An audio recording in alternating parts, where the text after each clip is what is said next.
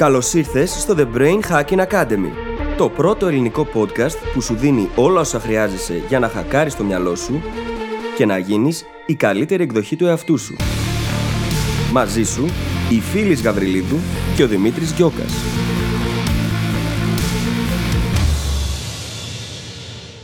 Γεια σου Brain Hacker και καλώς ήρθες σε άλλο ένα επεισόδιο του The Brain Hacking Academy. Σου έχω για αρχή μια ερώτηση. Πού χρησιμοποιείς ακόμα χαρτί υγείας μίας τρώσης; Ξέρω ότι έχεις δει την ερώτηση ήδη από τον τίτλο και ίσως κάπως σε παραξένεψε, μπορεί να σε σόκαρε κιόλας, μπορεί να σε ιντρίγκαρε και γι' αυτό το λόγο να πάτησες play. Σε αυτό το επεισόδιο συζητάμε ένα θέμα το οποίο μας αφορά όλους. Είναι πάρα πολύ σημαντικό και μπορεί να κάνει μεγάλη διαφορά στη ζωή μας. Βλέπεις, το χαρτί υγείας εδώ είναι μία μεταφορά για πολλά θέματα στη ζωή, τα οποία τα έχουμε αποφασίσει κάποια στιγμή στο παρελθόν και συνεχίζουμε να δρούμε σύμφωνα με αυτές τις αποφάσεις, χωρίς να τις έχουμε αμφισβητήσει ποτέ. Μπορεί όμως αυτές οι αποφάσεις να μας στερούν χρόνο, ενέργεια, χρήματα και γι' αυτό το λόγο να αξίζει να δούμε σε ποια σημεία χρειάζεται να αλλάξουμε ενδεχομένως τον τρόπο που σκεφτόμαστε, να αλλάξουμε τις στρατηγικές μας για να δούμε καλύτερα αποτελέσματα στη ζωή. Εστιάζουμε στο επεισόδιο αρκετά στο κομμάτι χρήματα, γιατί όπως και με το χαρτί μίας στρώση, πολλές φορές μπορεί να επενδύσουμε σε αυτό επειδή είναι πιο φτηνό προκαταβολικά, αλλά στην πράξη κοστίζει πολύ περισσότερο, γιατί τελειώνει πιο γρήγορα. Και όσο αστείο και αν σου φαίνεται αυτό, κάνουμε το ίδιο ακριβώς πράγμα και με ένα σωρό άλλες αποφάσεις στη ζωή μας. Θα μας ακούσει λοιπόν να συζητάμε για την ίδια τη λογική των μοτίβων σκέψης, των συνηθιών που έχουν γίνει μέρος της ζωής μας και δεν τα αμφισβητούμε ποτέ, για το τι μπορούμε να κάνουμε για να αρχίσουμε να τα αλλάζουμε όλα αυτά τα οποία συνδέονται άμεσα με το fixed mindset που μπορούμε να έχουμε στη ζωή γύρω από πολλά θέματα, και σιγά σιγά να δούμε με ποιους τρόπους μπορείς να αρχίσεις να σπάς αυτά τα μοτίβα, να αμφισβητείς τις αλήθειες σου, να μπαίνεις σε λειτουργία επιστήμονα, όπως την ονομάζουμε στο επεισόδιο, και με αυτόν τον τρόπο να επαναπροσδιορίζεις τα δεδομένα και να παίρνεις διαφορετικές αποφάσεις που σε βάθος χρόνου ή και νωρίτερα να σου φέρουν πολύ καλύτερα αποτελέσματα στη ζωή. Λοιπόν, δεν θα στα πω όλα τώρα από την εισαγωγή. Θα σε αφήσω να απολαύσεις το επεισόδιο. Σου εύχομαι καλή ακρόαση και τα λέμε στην άλλη πλευρά. Καλησπέρα Δημήτρη. Καλησπέρα φίλη, τι κάνεις; Είμαι καλά. Περιμένω να χαλαρώσω λίγο ακόμα τώρα στις γιορτές. Και φουφ, δεν ξέρω, μερικές φορές μου βγαίνει και ένα ψυχολογικό έτσι βάρος από το 2021 που τελειωνει Και σκέφτομαι πόσα πράγματα κάναμε και έκανα από μόνη μου και έχω κουραστεί αλήθεια λίγο από αυτή τη χρονιά γιατί ήταν πολύ φορτωμένη επαγγελματικά. Καλά μεν, αλλά αρκετά φορτωμένη. Εσύ πώς είσαι; Είμαι κι εγώ καλά και συνεχώς καλύτερα. Είμαι σε μια διαδικασία ξεκούρασης. Προσπαθώ να δώσω αρκετή έμφαση σε αυτό. Η αλήθεια είναι ότι σκέφτομαι κι εγώ το 2021 πώς πήγε. Ήταν μια πολύ γεμάτη, πραγματικά γεμάτη χρονιά. Σε καμία περίπτωση δεν ήταν μια χρονιά που πέρασε και δεν την κατάλαβα. Ούτε κατά σε καμία περίπτωση. Χωρίς καν να βάζω τα του COVID μέσα, Το οποίο είναι για όλους μας. Χωρίς καν να το πάω προς τα εκεί.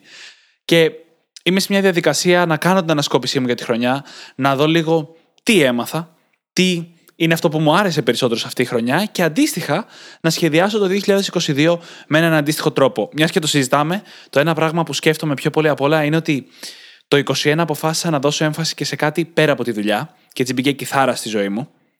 Και ήταν μια πάρα πολύ όμορφη απόφαση αυτή για μένα. Πραγματικά έκανε τη χρονιά μου καλύτερη. Και αναρωτιέμαι τι αντίστοιχο, τι καινούριο θα έρθει στο 22 για να ξαναέχω το ίδιο συνέστημα. Είτε είναι εντός δουλειάς είτε εκτός. Απλά τι θα είναι αυτό. Ναι, για μένα αυτό ήταν το θέατρο το οποίο θα παραμείνει και νομίζω πως όταν δημιουργείς χώρο και χρόνο αρχίζεις και βρίσκεις και όλα τα πράγματα με τα οποία θα γεμίσεις αυτό το χώρο και χρόνο αυτό το καινούριο κενό που δημιουργείται. Όταν το κάνεις συνειδητά, βέβαια, έτσι, γιατί διαφορετικά μπορεί να ξαναγεμίσει by default από πράγματα που έκανες και στο παρελθόν. Η ανασκόπηση θα βοηθήσει πάρα πολύ σε αυτό, θεωρώ.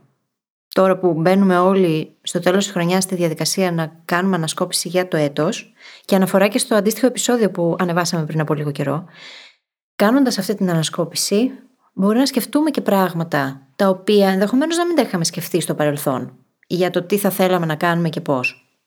Και η ανασκόπηση θα εμφανιστεί και στο σημερινό μας επεισόδιο. Πριν πάμε σε αυτό, να σας πω ότι όταν σκέφτομαι ότι θα βάλω κάτι μέσα στο 2022, αυτή τη φορά σκέφτομαι να το προσεγγίσω πιο συστηματικά. Σκέφτομαι να βάλω κάτι που θα μπαίνει περισσότερο στην κατηγορία στόχος παρά στην κατηγορία χόμπι.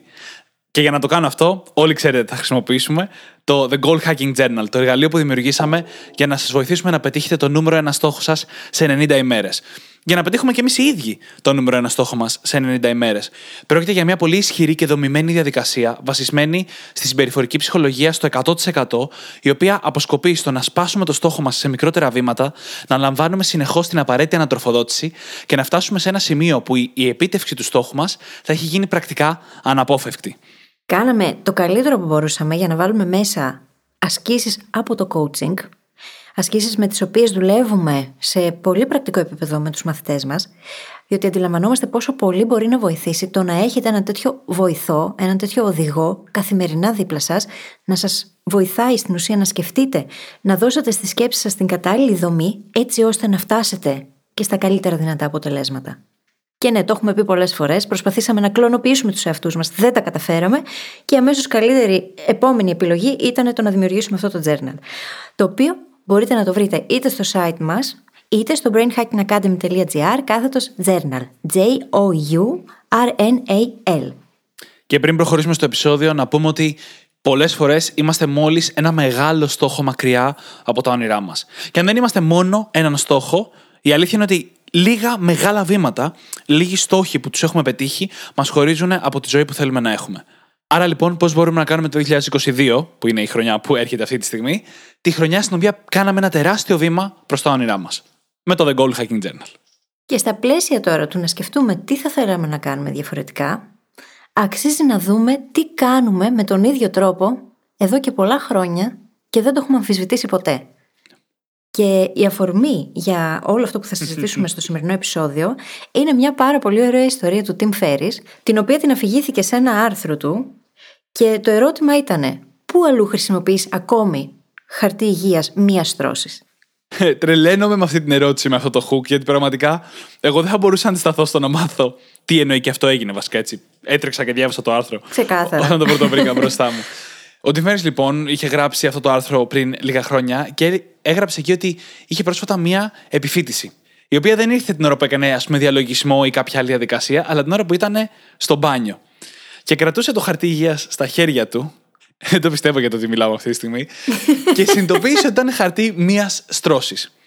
Και παρατηρήσει τον εαυτό του και λέει: Κάποια στιγμή πήρα την απόφαση για να γλιτώσω έξοδα προφανώς ότι δεν θα πάρω χαρτί υγείας περισσότερων στρώσεων, αλλά θα πάρω το πιο φθηνό, που είναι αυτό της μίας στρώσης, με αποτέλεσμα βέβαια να είναι πολύ χειρότερη η συγκεκριμένη εμπειρία μου. Ξαναλέω, δεν πιστεύω το ότι λέμε αυτή τη στιγμή. Και όχι μόνο η εμπειρία έτσι, διότι αυτό πολλές φορές και ίσως πολλοί από εμάς να το έχουμε κάνει και να την έχουμε πατήσει, μπορεί να δίνεις λιγότερα χρήματα μπροστά, αλλά η ίδια η εμπειρία που έχεις κατά τη διάρκεια της χρήσης. Πραγματικά δεν, δεν το πιστεύω. Anyway, η ίδια η εμπειρία είναι πολύ χειρότερη, μακράν χειρότερη και σε βάθος χρόνου ξοδεύεις περισσότερα χρήματα. Γιατί το χαρτί τελειώνει. Ναι, γιατί θα αναγκαστείς να δημιουργήσεις εσύ περισσότερες τρώσεις. για να είναι περισσότερο προστατευμένη η εμπειρία. Τέλος πάντων. Ελπίζω να μην είναι αυτό το επεισόδιο που θα γίνει viral. Φαντάζεσαι. Φαντάζομαι, ναι. Ικανούς σας έχω. Άρα τώρα λοιπόν, στα πλαίσια της ιστορίας, η επιφύτηση ήταν ότι πολλές φορές παίρνουμε τέτοιες αποφάσεις κάποια στιγμή που μπορεί να βγάζαν νόημα όταν τις πήραμε, αλλά τις κρατάμε όταν δεν βγάζουν πλέον νόημα. Στην προκειμένη περίπτωση, ο Tim Ferriss ισχυρίζεται ότι μάλλον ήταν και λάθος απόφαση, γιατί εν τέλει δεν γλιτώνεις χρήματα. Αλλά ακόμα χειρότερα, παρατήρησε ότι είχε διαλέξει για πολύ λίγα χρήματα να αφήσει μια σημαντική άνεση.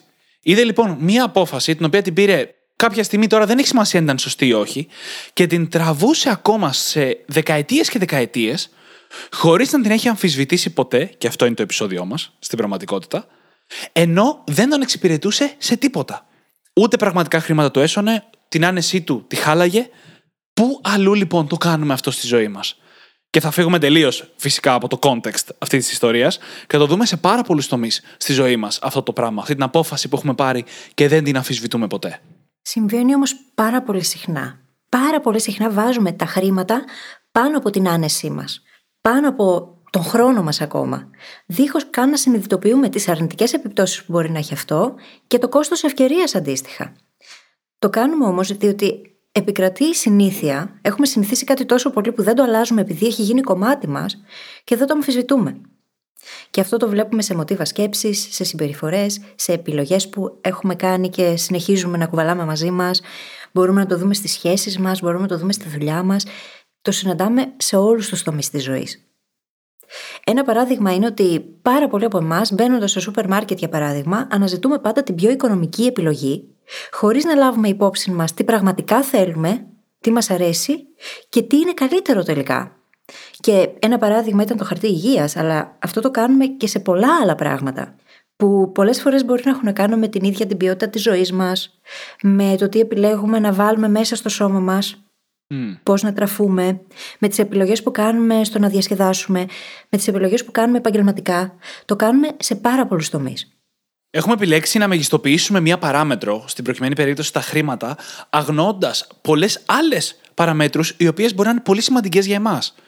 Παραδείγματος χάρη, να φάμε αυτό που μας αρέσει περισσότερο και να είναι η απόλαυση, ή να αγοράσουμε το πιο υγιεινό για εμάς, ή οποιαδήποτε άλλη παράμετρο θα μπορούσαμε να μεγιστοποιήσουμε στο σούπερ μάρκετ αντί για τα χρήματα.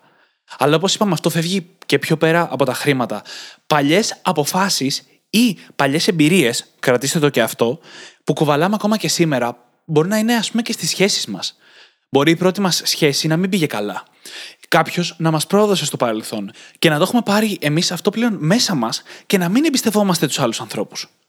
Να μην μπορούμε να εμπιστευτούμε μία σχέση μας, να βγαίνει αυτό σε πάρα πολύ ζήλια ή στο να μην μπορέσουμε ποτέ να νιώσουμε το αίσθημα ασφάλειας. Μπορεί να βγει μέχρι και στο να είναι ικανός ο άλλος να μας δώσει αυτή την αίσθηση ασφάλειας, αλλά εμείς να το μπλοκάρουμε, μην πιστεύοντας ότι μπορούμε να το έχουμε. Είναι σαν να τρέχουμε ένα παλιό λογισμικό το οποίο δεν το έχουμε αναβαθμίσει ή αμφισβητήσει ποτέ στη ζωή μας, πολλές φορές εδώ και δεκαετίες. Ένα τέτοιο λογισμικό για το οποίο έχουμε μιλήσει πολλές φορές είναι το θέμα του podcast μας. Βασικά είναι το fixed mindset. Κυκλοφορούμε στη ζωή μας έχοντας φορτώσει το λογισμικό ότι οι ικανότητέ μας είναι προκαθορισμένες. Ότι δεν έχουμε το ταλέντο για κάτι. Ότι δεν μπορούμε να γίνουμε καλύτεροι σε αυτό ή σε εκείνο.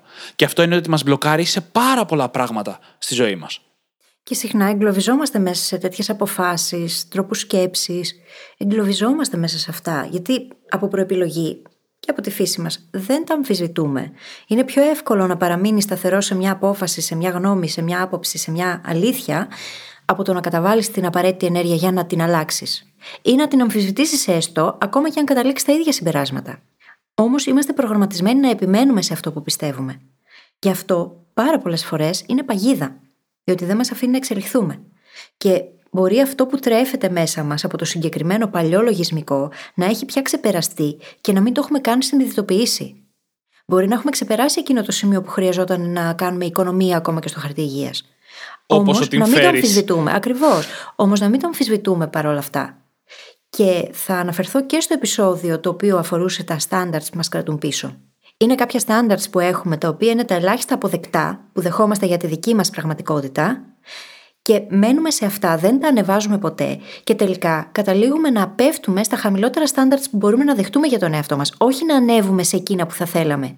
Και πρακτικά αυτό σημαίνει ότι αν εμένα το standards που θα ήθελα είναι να βγάζω 2-3 χιλιάδες ευρώ το μήνα, αλλά το κατώτερο που μπορώ να δεχτώ είναι 1000, το πιο συνηθισμένο θα είναι να πέφτω στα 1000, όχι να ανεβαίνω στα 3 για να το μετατρέψουμε και σε κάτι μετρήσιμο που μπορούμε όλοι να το κατανοήσουμε.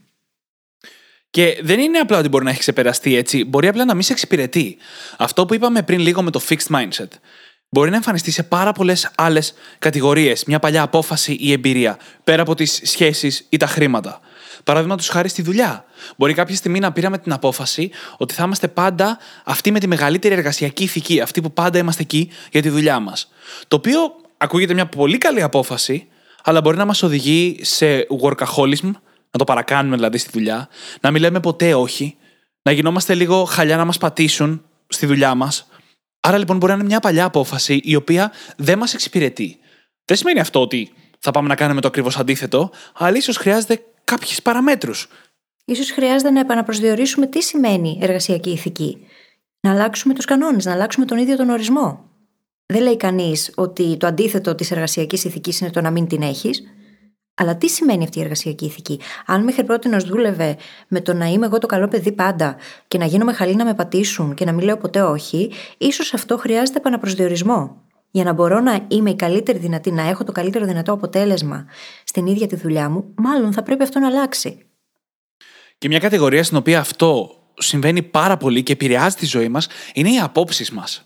Όταν αποκτάμε μία άποψη, πολλές φορές μάλιστα μας την φοράει κάποιος άλλος, μας την φέρνει κάποιος άλλος στη ζωή μας και αποφασίζουμε ότι αυτή είναι η άποψή μας, την κρατάμε για δεκαετίες χωρίς να την αμφισβητήσουμε ποτέ. Κάθε φορά που τη μοιραζόμαστε, μάλιστα, την ενδυναμώνουμε. Και με αυτόν τον τρόπο μπορούμε να έχουμε μια πολύ δυνατή άποψη, την οποία ποτέ δεν χτίσαμε μόνοι μας.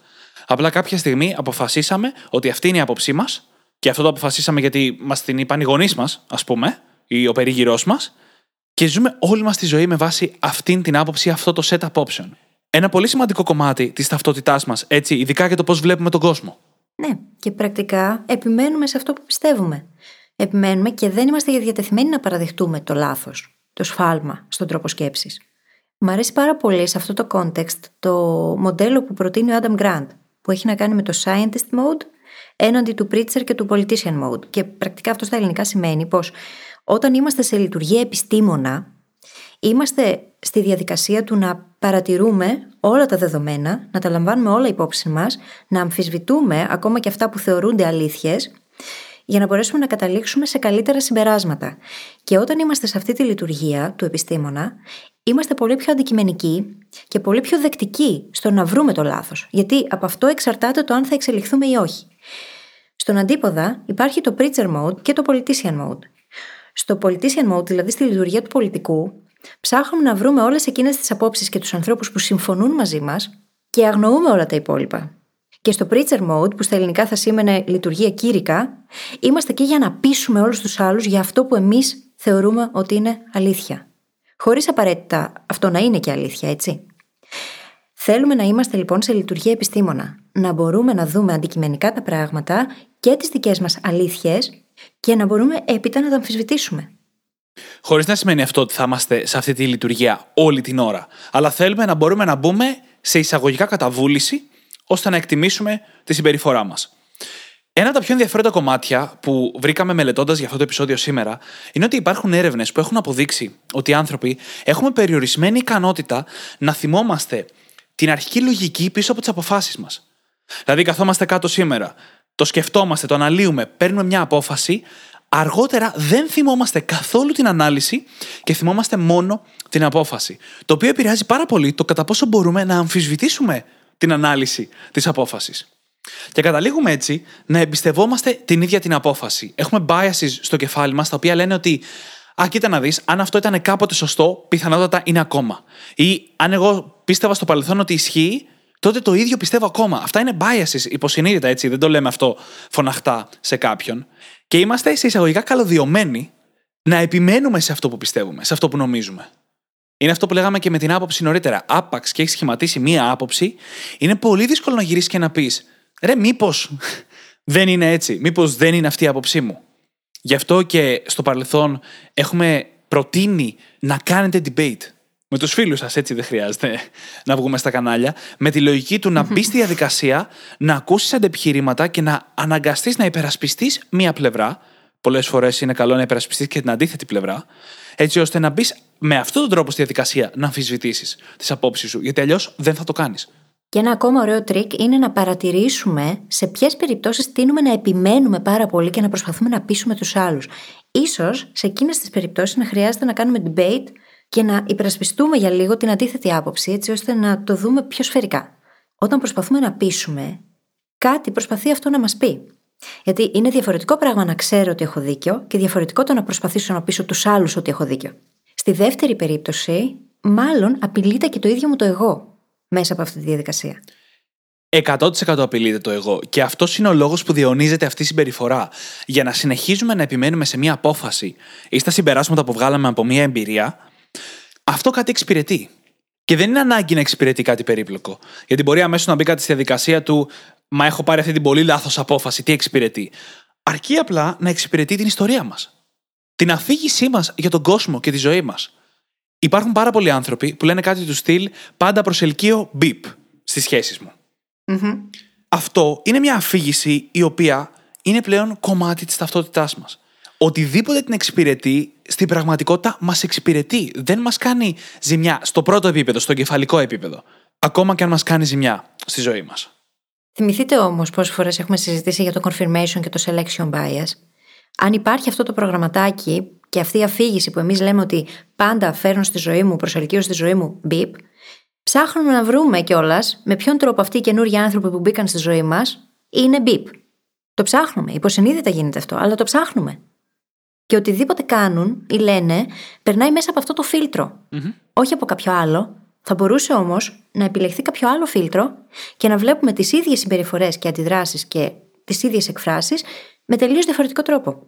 Και κάθε φορά που έρχεσαι σε επαφή με κάποιον ή κάποια μπιπ, κάτι χτυπάει μέσα σου. Όχι με την έννοια ότι σου αρέσει, αλλά χτυπάνε κάποια μοτίβα. Μπορεί να νιώθεις μια οικειότητα, να είναι πιο εύκολο να σου κάνει αυτό που λέμε το κλικ, στο συγκεκριμένο παράδειγμα. Ενώ στο μυαλό σου θες το ακριβώς αντίθετο. Αλλά το αντίθετο δεν χτυπάει απευθείας. Πρέπει να πας συνειδητά να το ψάξεις. Άρα λοιπόν, όταν αφινόμαστε στον αυτόματο αυτό πιλότο, επαναλαμβάνουμε αυτά τα μοτίβα. Και για να τα σπάσουμε, πρέπει να παραδεχούμε ότι έχουμε κάνει λάθος. Ότι βγάλαμε ένα λάθος συμπέρασμα, ότι πήραμε μία λάθος απόφαση. Και αυτό πολλές φορές είναι πιο δύσκολο από το απλά να αγνοήσουμε αυτό το gut feeling που μας λέει, ξέρεις τι, μήπως κάνεις λάθος πάλι. Και για να κλείσω όλο αυτό το κομμάτι με το γιατί διονύζουμε όλη αυτή τη συμπεριφορά, να πω ότι αυτό έβγαζε νόημα. Είναι εξελικτική διαδικασία που έχει αναπτυχθεί για να αντιμετωπίσουμε τον κόσμο όταν η αλλαγή ήταν ελάχιστη. Όταν τα πράγματα στη ζωή ενός ανθρώπου αλλάζανε πάρα πάρα πολύ αργά. Η πραγματικότητά σου ήταν σχεδόν η ίδια από τότε που γεννιώσουν μέχρι τότε που πέθανε. Η κοινότητά σου έμοιαζε το ίδιο, η τεχνολογία συσσαγωγικά της κοινότητας ήταν η ίδια.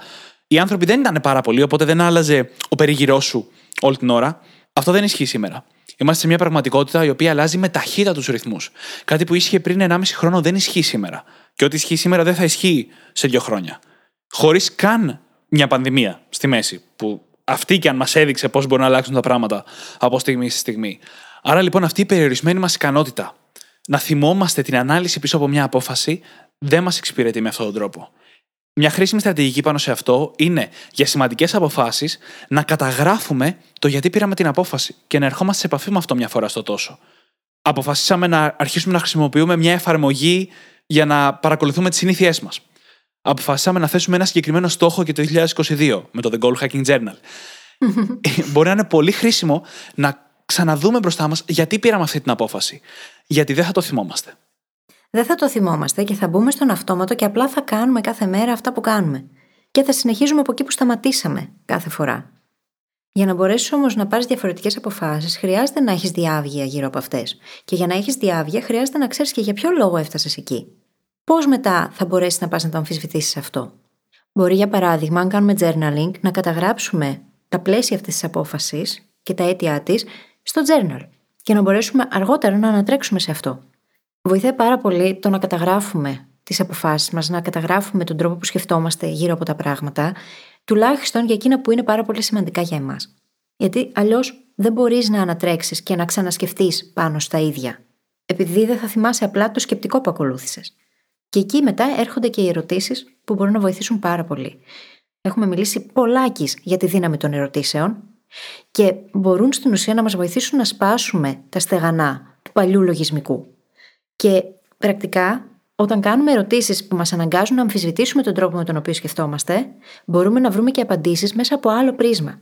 Γιατί το παλιό λογισμικό δεν θα μπορεί να ανταπεξέλθει. Απλά. Ένα παράδειγμα μιας τέτοιας ερώτησης είναι το πώς μπορώ να πετύχω έναν στόχο δεκαετίας σε έξι μήνες. Πολλοί από εσάς τώρα το ακούσατε αυτό και αγχωθήκατε.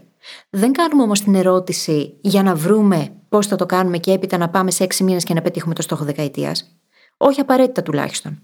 Το κάνουμε για να αλλάξουμε τον τρόπο με τον οποίο σκεφτόμαστε γύρω από αυτόν τον στόχο. Για να δούμε μήπως υπάρχουν και άλλοι τρόποι που δεν είχαμε σκεφτεί. Να ερευνήσουμε ενδεχομένως τρόπους που ίσως να μην γνωρίζουμε ότι υπάρχουν. Το σίγουρο είναι ότι θα βγούμε από εκείνα τα στεγανά που είχαμε μέσα στο μυαλό μας μέχρι πρώτη, θα φύγουμε από το fixed mindset και θα δούμε διαφορετικούς τρόπους σκέψης. Και αυτό είναι το σημαντικό εδώ.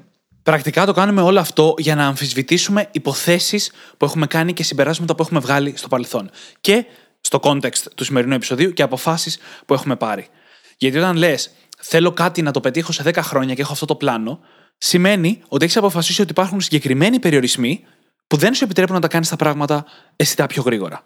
Άρα λοιπόν, για να πετύχεις αυτόν τον στόχο, ας πούμε, σε έξι μήνες, θα πρέπει όλα αυτά να καταρρεύσουν. Θα πρέπει να δεις τον κόσμο διαφορετικά, να δεις τα πράγματα διαφορετικά, έως και τον εαυτό σου διαφορετικά. Τώρα, προχωρώντας παρακάτω και πηγαίνοντας πίσω στην ιστορία του Tim Ferriss για το χαρτί υγείας μία στρώσης. Πού αλλού στη ζωή σου χρησιμοποιείς χαρτί υγείας μία στρώσης; Πού αλλού έχεις πάρει αποφάσεις οι οποίες δεν βγάζουν νόημα πλέον; Οι οποίες σε κρατάνε πίσω; Οι οποίες δεν σου δίνουν, ας πούμε, ούτε χρήματα ούτε άνεση, αν μιλάμε για κάτι χρηματικό, είτε δεν σου δίνουν αγάπη, ούτε ασφάλεια, αν είναι σχέσεις ή σε οποιαδήποτε κατηγορία αντίστοιχα. Μπορεί να σου τρώνε χρόνο. Ακριβώς, μπορεί να σου τρώνε χρόνο. Ποιες είναι αυτές οι αποφάσεις που δεν σε εξυπηρετούν πλέον; Και αυτό είναι μια πολύ ωραία ερώτηση και λογική να ενσωματώσουμε στην ανασκόπηση που συζητάγαμε πριν λίγα επεισόδια. Α πούμε, όπως κάνεις την ανασκόπησή σου για τη χρονιά, μπορείς να αναρωτηθείς ποια χρήματα που ξόδεψα φέτος μου δώσαν τη μεγαλύτερη απόλαυση, το 80-20 της απόλαυσης, και ποια χρήματα δεν είχαν και τόσο νόημα τελικά. Δεν μου δώσανε εμένα κάτι. ώστε να ξέρεις να αναπαράγεις αυτά τα αποτελέσματα στην επόμενη χρονιά. Να ξοδέψεις περισσότερο σε αυτά που σου δώσανε χαρά και λιγότερο σε αυτά που δεν σου δώσανε. Να ξέρεις τι να κάνεις περισσότερο και τι να αποφύγεις. Και όπου χρήματα, ξαναλέω, οποιαδήποτε άλλη κατηγορία αποφάσεων. Η λογική είναι να γυρίσουμε πίσω και να δούμε ποιες αποφάσεις δεν με εξυπηρετούν πλέον. Ποια συμπεράσματα έβγαλα τα οποία τελικά δεν ήταν αληθή. Όπως ας πούμε, πίστεψα ότι αν χαλάσω χρήματα εκεί θα χαρώ, θα το απολαύσω, αλλά τελικά αυτό δεν έγινε. Και να δούμε κιόλας, εκείνες οι αγορές ή εκείνες οι επενδύσεις που κάναμε που επηρέασαν τη ζωή μας θετικά, τι κοινό έχουν μεταξύ τους; Ποια κοινά χαρακτηριστικά μπορεί να έχουν τα οποία ίσως να αξίζει να δούμε μήπως αναγάγονται και σε άλλες περιπτώσεις. Και το ίδιο ακριβώς πράγμα να κάνουμε και για τα αρνητικά. Και παρένθεση, πραγματικά θα ήθελα να είμαι από μια μεριά και να παρακολουθώ συζητήσεις που θα γίνουν μεταξύ brain hackers τώρα και των φίλων τους, όπου θα τους κάνουν την ερώτηση Πού αλλού χρησιμοποιείς χαρτί υγείας μιας τρόση. Καλά, κλαίω. Φανταστείτε ότι είχαμε λιώσει τα γέλια όταν φανταζόμασταν θα μιλήσουμε για αυτό στο επεισόδιο.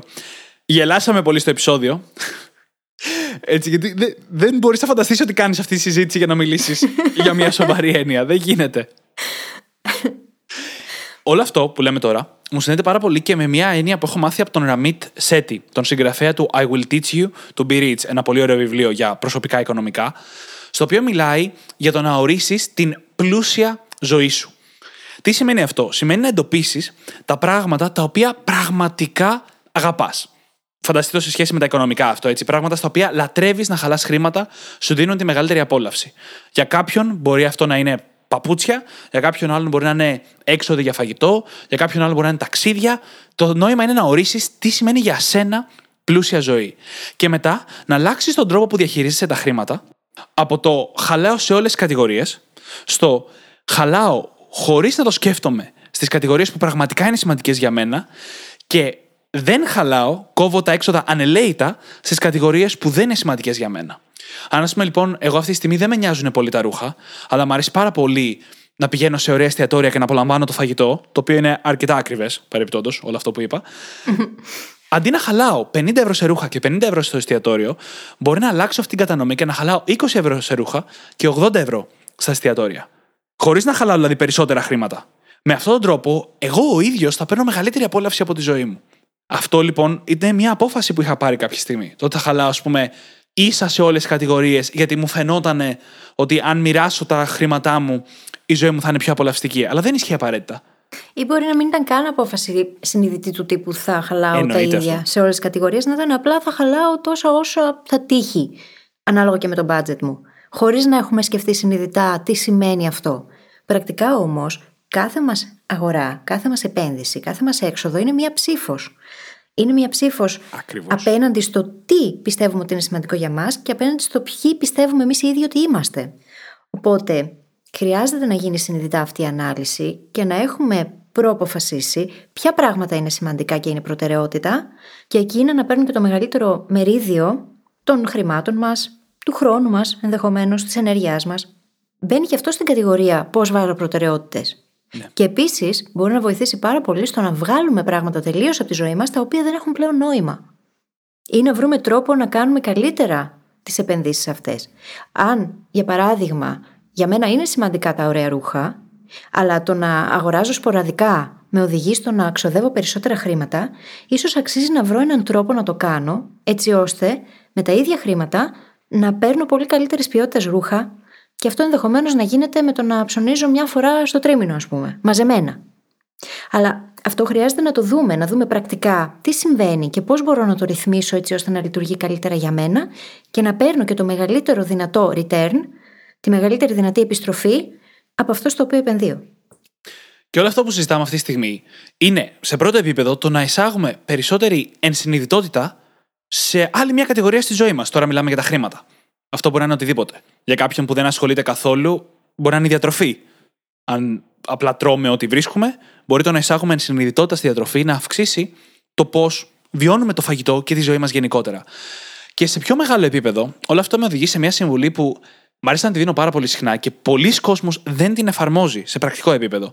Που είναι το να δώσουμε έμφαση στην ποιότητα ζωής μας.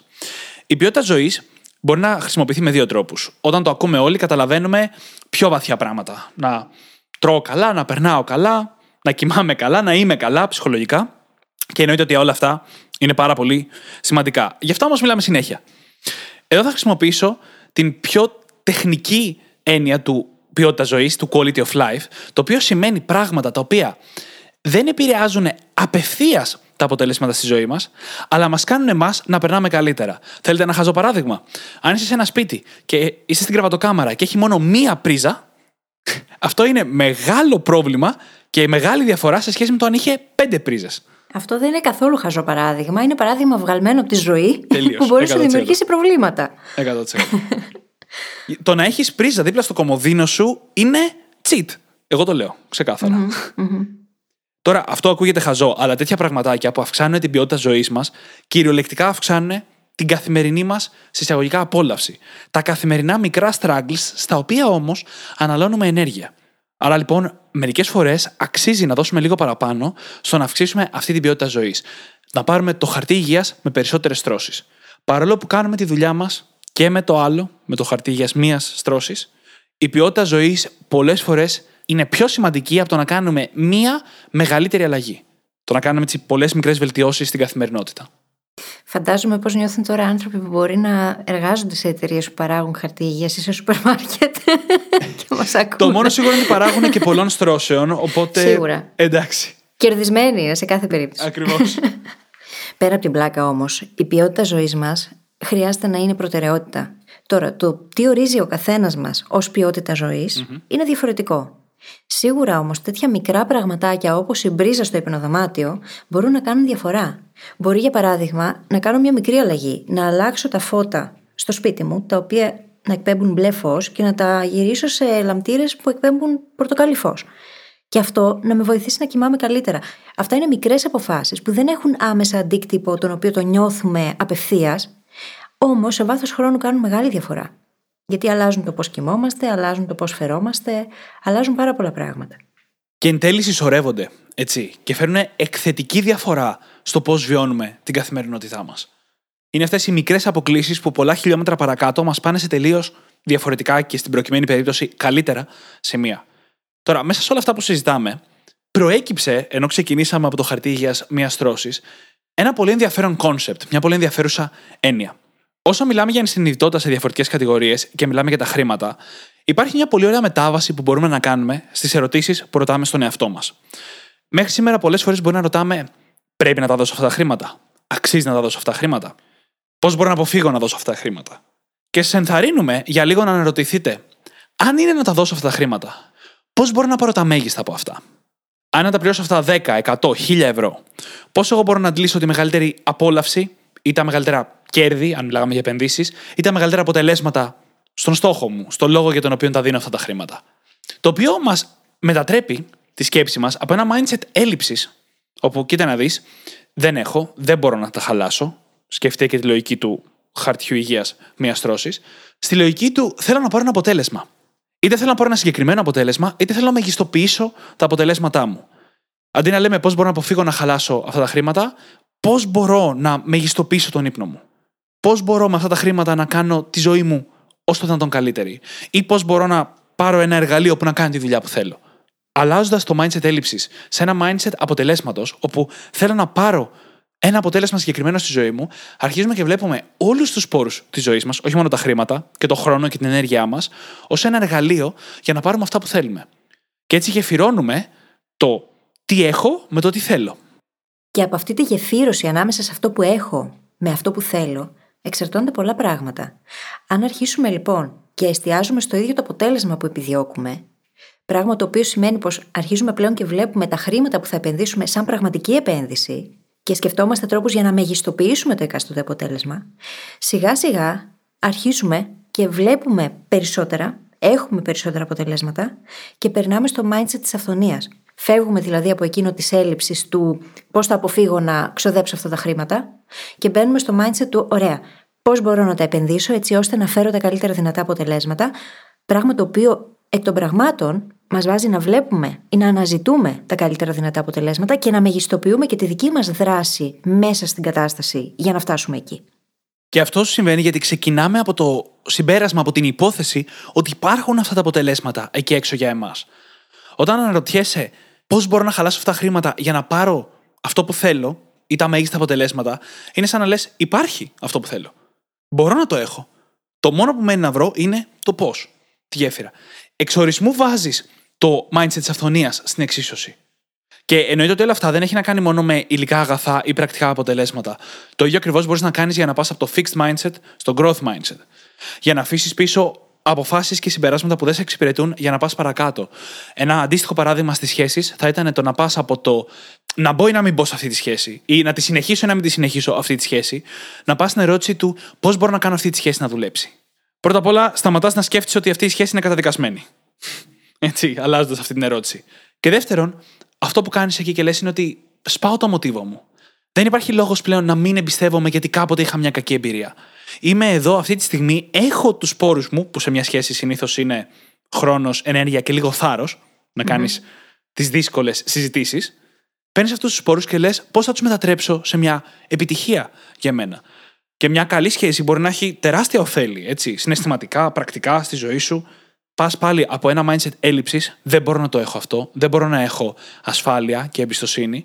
Δεν γίνεται. Ναι, ακριβώς δεν γίνεται. Σε ένα mindset του πώς μπορώ να το έχω. Τι μπορώ να κάνω για να το φέρω αυτό στη σχέση μου και στη ζωή μου.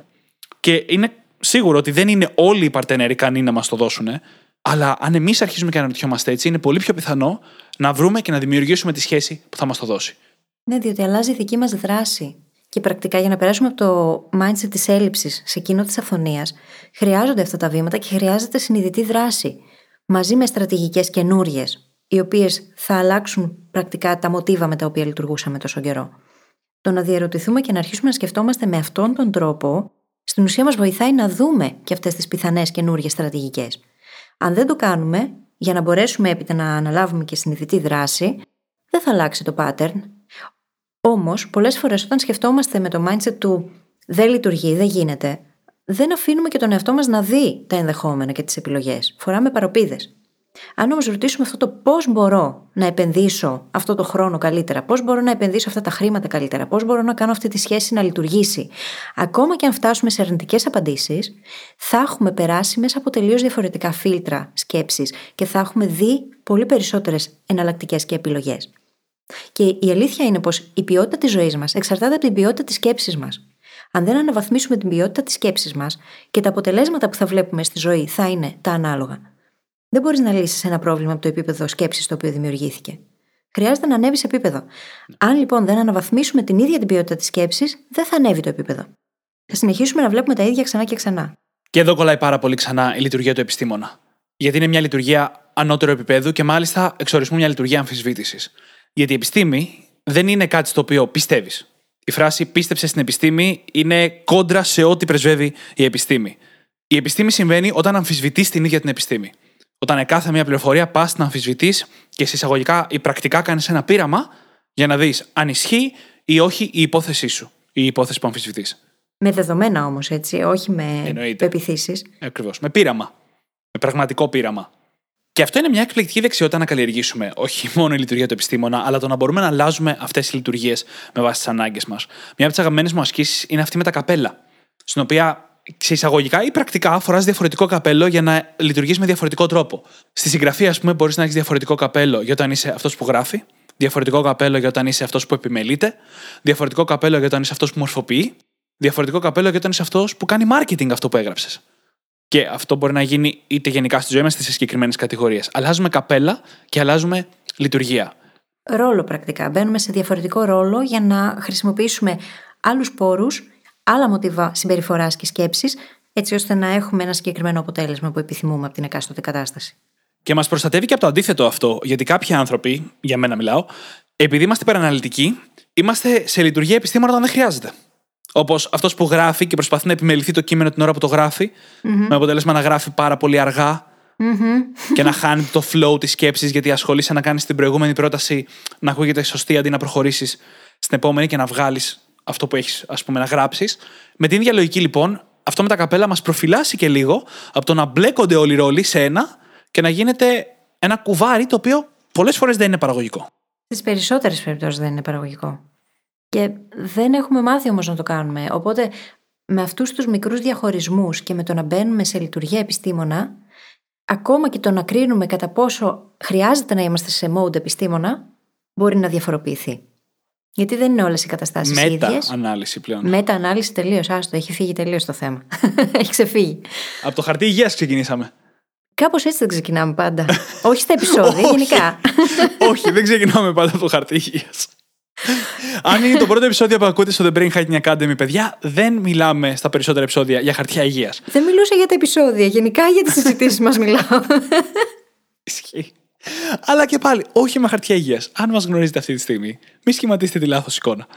Την έχουν ήδη σχηματίσει. Δημήτρη Πάει, αυτό ήταν η πρώτη εντύπωση. Είναι αυτή που μένει. το τελευταίο που θέλω να πω είναι ότι έχουμε δώσει ιδιαίτερη έμφαση στο επεισόδιο σε αποφάσεις παρελθοντικέ που έχουμε πάρει που πάνε περισσότερο προς την έλλειψη.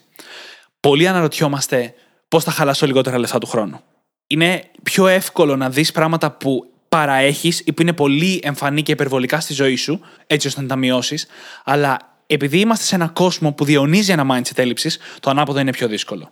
Γι' αυτό και ερχόμαστε εδώ με ερωτήσεις και σκέψεις όπως σε τι αξίζει να χαλάσω περισσότερα χρήματα στη ζωή μου; Και το, και το χαλάσω σαν ρήμα να επενδύσω ίσως. Θα βοηθούσε περισσότερο. Έχεις γιατί και απόλυτο μόνο το ρήμα μας βάζει σε αυτή την ψυχολογική κατάσταση. Βλέπεις. Ακόμα και το έλλειψη. λεξιλόγιό μας, το λεξιλόγιο που μόλις χρησιμοποίησα, είναι χτισμένο γύρω από αυτήν την έλλειψη.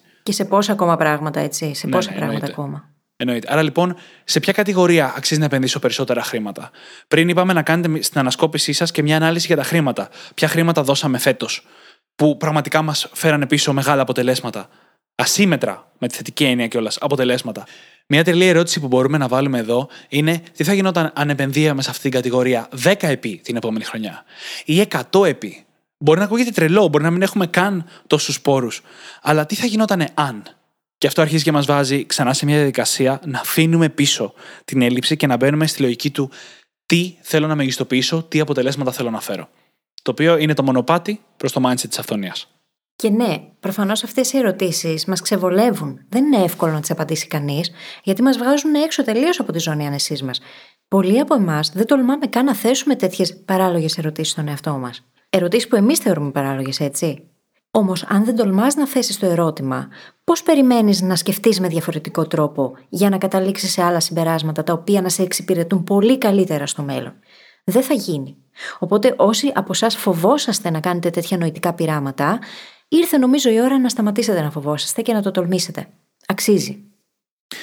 Και κάτι πολύ πρακτικό, επειδή είναι δύσκολο να τα κάνεις αυτά τα νοητικά πειράματα στο κεφάλι σου, εγώ δεν μπορώ. Δεν μπορώ μόνος μου να πω τώρα θα κάτσω να σκεφτώ την απάντηση σε μια τέτοια ερώτηση, είτε σε συζητήσεις είτε γραπτά.